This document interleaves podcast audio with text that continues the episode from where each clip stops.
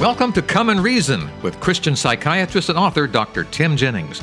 Together, we will reason through complex issues to find evidence based answers that harmonize Scripture, science, and our life experiences. I'm your Come and Reason host, Charles Mills. This program is sponsored by Come and Reason Ministries. No one likes to be rejected. Makes you feel kind of worthless, doesn't it? Today, Dr. Jennings is with us via Skype to recall three times in the past when the people of God rejected God. How did they do that? And what happens when you do that? Let's find out. Dr. Jennings, what do we need to know? We're looking in the scripture and we're looking at ancient Israel. Mm-hmm. And ancient Israel was selected by God to be his agents, the family through which the Messiah would come for the purpose of fulfilling the Genesis 3:15 promise that the seed or the descendant of Adam and Eve would come and crush the serpent's head and save the human species. And the Old Testament is the outworking of that promise of Genesis 3:15 and we see the Bible focus narrowing down from Adam's whole family down into Abraham's family, but not all of Abraham's family. So we don't focus on Esau's descendants. Mm-hmm. We don't focus on Ishmael's descendants. We focus on Jacob's descendants who became Israel. So we're looking at the children of Israel. The children of Israel are real historical people, and we read about Gideon and Samson and David. These were people who really lived and, and they really did the things. This is not fantasy. This is not uh, Shakespeare. This is the Bible recording real lives of real people. And then these lives are, are recorded because they not only keep the focus on the plan of salvation, but much of what happened in Israel is recorded as object lessons to teach the larger reality of the plan of salvation. For instance, we know Jesus, it says, uh, John the Baptist tells us that Jesus is the Lamb of God slain from the foundation of the world. Mm-hmm. And so there was a feast that the Israelites would celebrate called the Passover.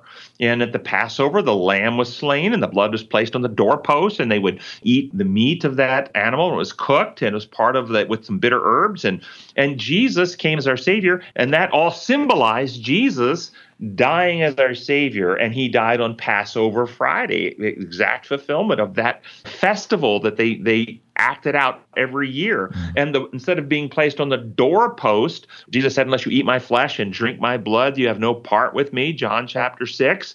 So symbolically, the flesh, Jesus is the Word made flesh. We when we take in the truth of what Jesus revealed, we are taking in the word, and the words become building blocks in our minds and hearts that win us and displace the lies that we believe in with truth and win us to trust. And we open the heart, and the life is in the blood, and we receive the life of Jesus. So it's no longer I that live. This is all acted out in Israel in symbols that we partake of in reality when we come to know Jesus and trust Him and experience His living presence in our life. So this is just a simple example of why we're looking at ancient Israel because in their history, the real thing things that happened to them, there are lessons for us. Mm-hmm. And so the first rejection, where Israel rejected God in three different places we're going to look at, the first one is Israel rejected God's plan for their diet. Mm. Uh, he's led them out of, of Egypt. He is feeding them manna, heaven's bread but they begin craving meat. And in Exodus 16, you can read about how they were complaining and crying for the flesh pots of Egypt. So, because of their distrust of God and their insistence of going their own way, how God operates, He leaves people free, doesn't force them. So, God gave them what they desired and He sent them quail. Mm-hmm. And they gorged themselves on the quail to the point that many of them died from overeating and gorging themselves. Oh, There's a lesson here. God provided bread from heaven, they preferred dead animal flesh. Mm and they suffered the results. What's the object lesson here? There's a lesson in two regards. Jesus said in the New Testament in John 6, He is the bread that has come down from heaven. Yes. So the manna also symbolically represented Jesus. They exchanged the bread of heaven for the flesh of dead animals. We can do that when we exchange the bread of heaven. We exchange Jesus Christ and substitute any other, quote, soul food or food designed to feed our souls with anything that this earth has to offer instead. Mm-hmm. And they died of doing that. And if we substitute any other God, whether it's money, whether it's power, whether it's fame, whether it's TV, whether it's uh, whatever it is, we mm-hmm. substitute anything for Jesus, we will also die, but we'll die eternally. That's the first lesson that they rejected the bread of heaven and went for the flesh of the dead. Mm-hmm. Second lesson is a physiological one.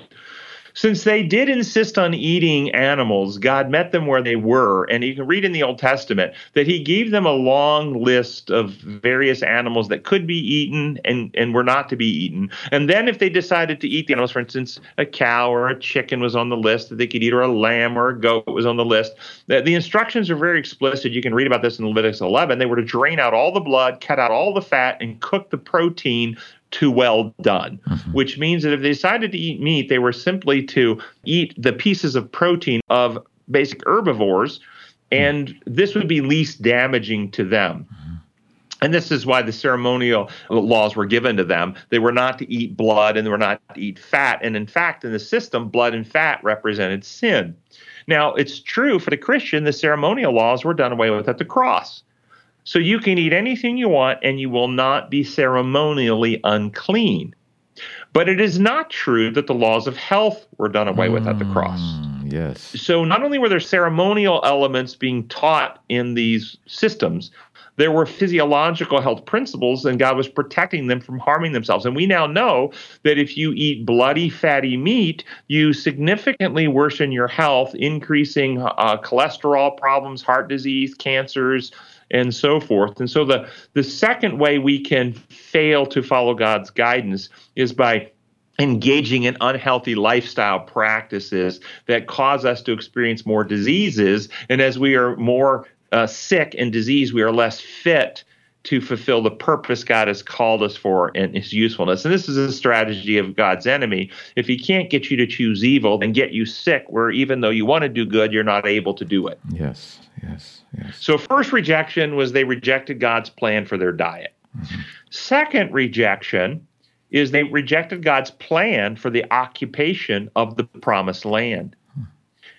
God and I'm going to read to you out of Exodus 23 after right after they walk through the Red Sea and he's taking them to Sinai, God says, "Here's the plan." And I'm going to read it to you. Here's here's God's plan for the occupation. I will send my terror ahead of you and throw into confusion every nation you encounter. I will make all your enemies turn their backs and run.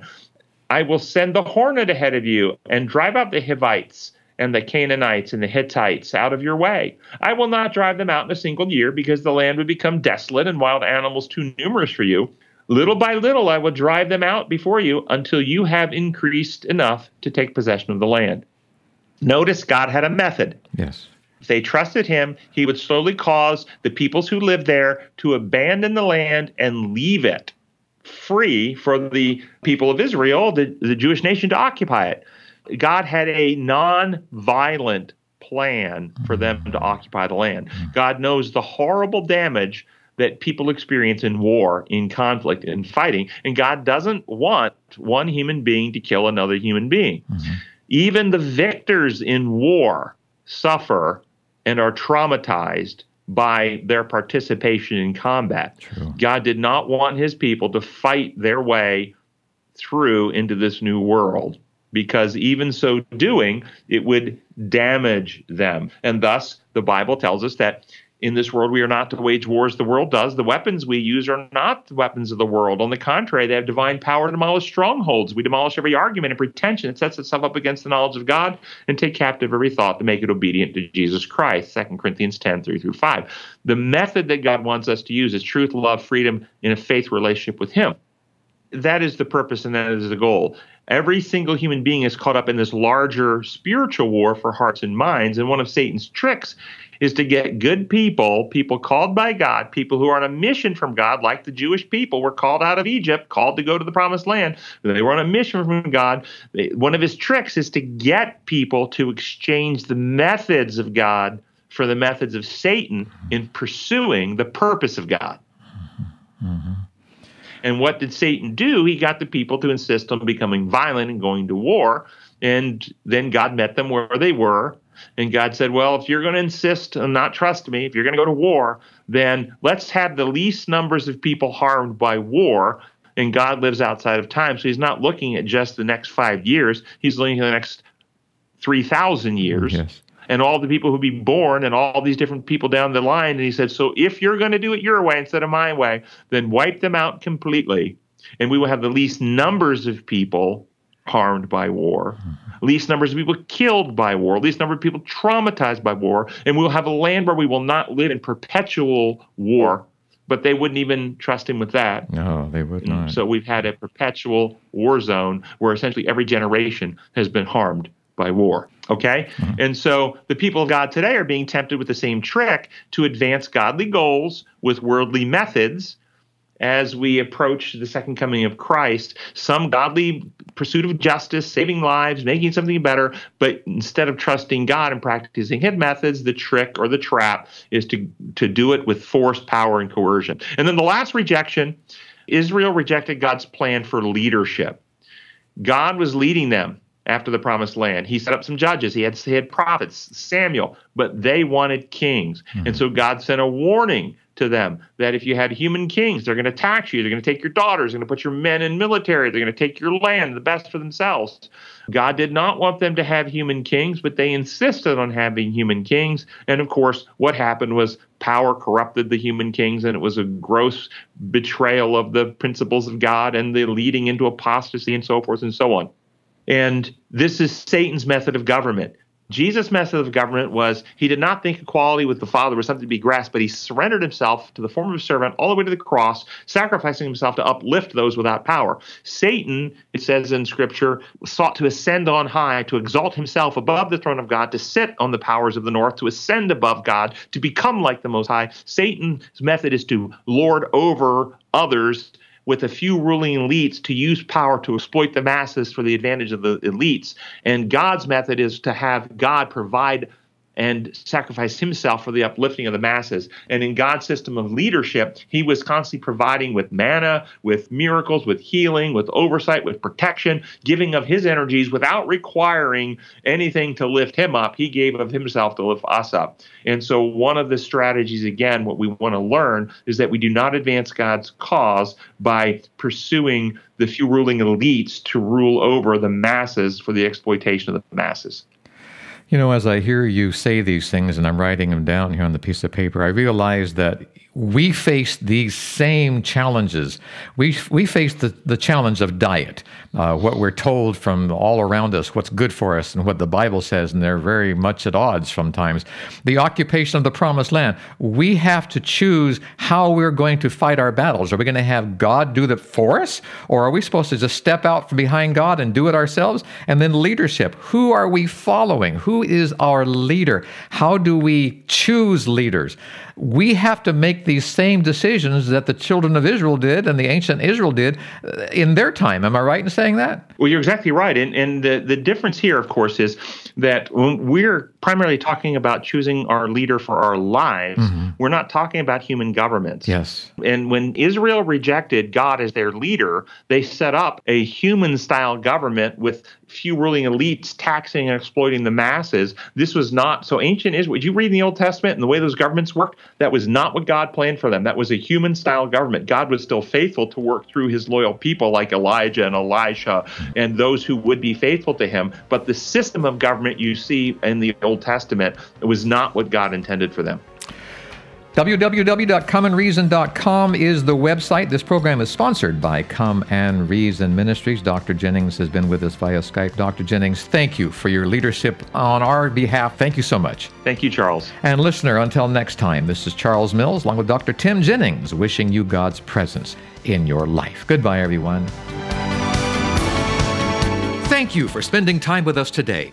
To continue the journey, I urge you to visit comeandreason.com. Here you'll find many excellent resources to help you gain a deeper understanding of the God we all love and serve. That's at comeandreason.com. This is Charles Mills, along with Dr. Tim Jennings, inviting you to join us the next time we come and reason together.